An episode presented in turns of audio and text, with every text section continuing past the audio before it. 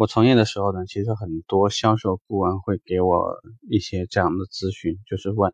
我不是个汽车爱好者，平时呢除上班以外，下班并不那么热衷于天天去看一看有没有什么新的车上市啊，有没有什么新的技术上市啊，或者哪一款车哪一款车有什么差异，这样会不会影响我做销售？这是我们今天想聊的这个话题。我个人认为，爱好者。和职业的人员最大的区别是什么啊？就是说，一个呢是你喜欢收集这方面的信息资料，但是另外一种呢，从业者意味着说我靠这个事情吃饭，所以有可能会出现的情况是，如果你是个爱好者，那么对于车型的爱好，普遍来说呢是较为宽泛的。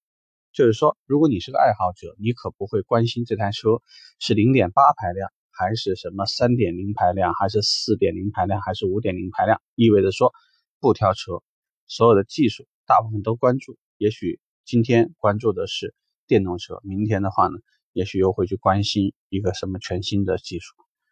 而对于一个职业的人来说，他有一个很不一样的地方。就是有可能你会在一份工作当中重复、重复再重复、重复、重复再重复，在简单的工作当中去做积累，在简单的工作当中去找到很多的规律，使购买你产品和服务的客户能够得到一个很清晰的指导，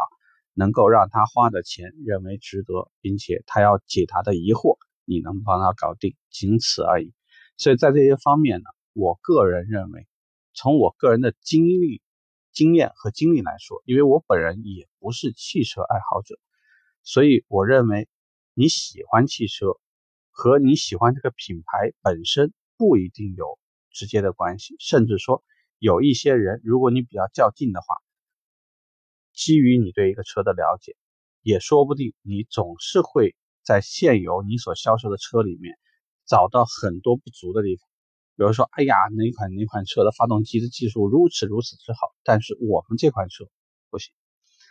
不是这个转速太高，就是油耗太高，就是车身结构不理想，就是科技配备还差了一截，要么呢就是在人性化配备方面呢做的太弱，这个整个设计团队的话呢也是一个渣。但显然这些东西呢，对于从业者来讲呢就没有那么多了。从业者呢，很多时候下意识的就是会麻痹自己的，你就是会告诉自己，这个就是最好的东西，我们给客户提供的就是一个最优的方案，哪怕在未来不是，但是现在也是个最优方案，或者说呢，在客户的购买预算范围，这真的是一个很好的选择，这个对于客户来讲就够了。所以这里头呢，想澄清的问题也仅此而已，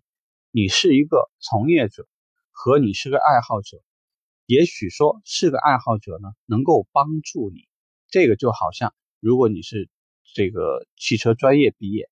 对于汽车的这个结构啊、发动机结构啊，对于呃车身设计的一些特点有了解，OK，也许可以加分。但是反过来来说，如果这些东西相反反而制约了你对一件事情的评价的标准，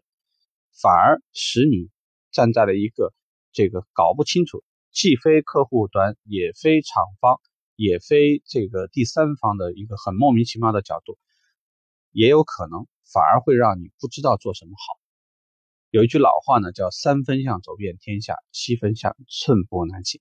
也许呢说的就是这个类似的道理。所以，如果说以后还要去纠结这个话题，我给你的建议，做好自己的事情就好。是不是一个爱好者，你全当把它当做兴趣去看待。就不会再困扰你了。OK，这个话题我们到这儿，拜拜。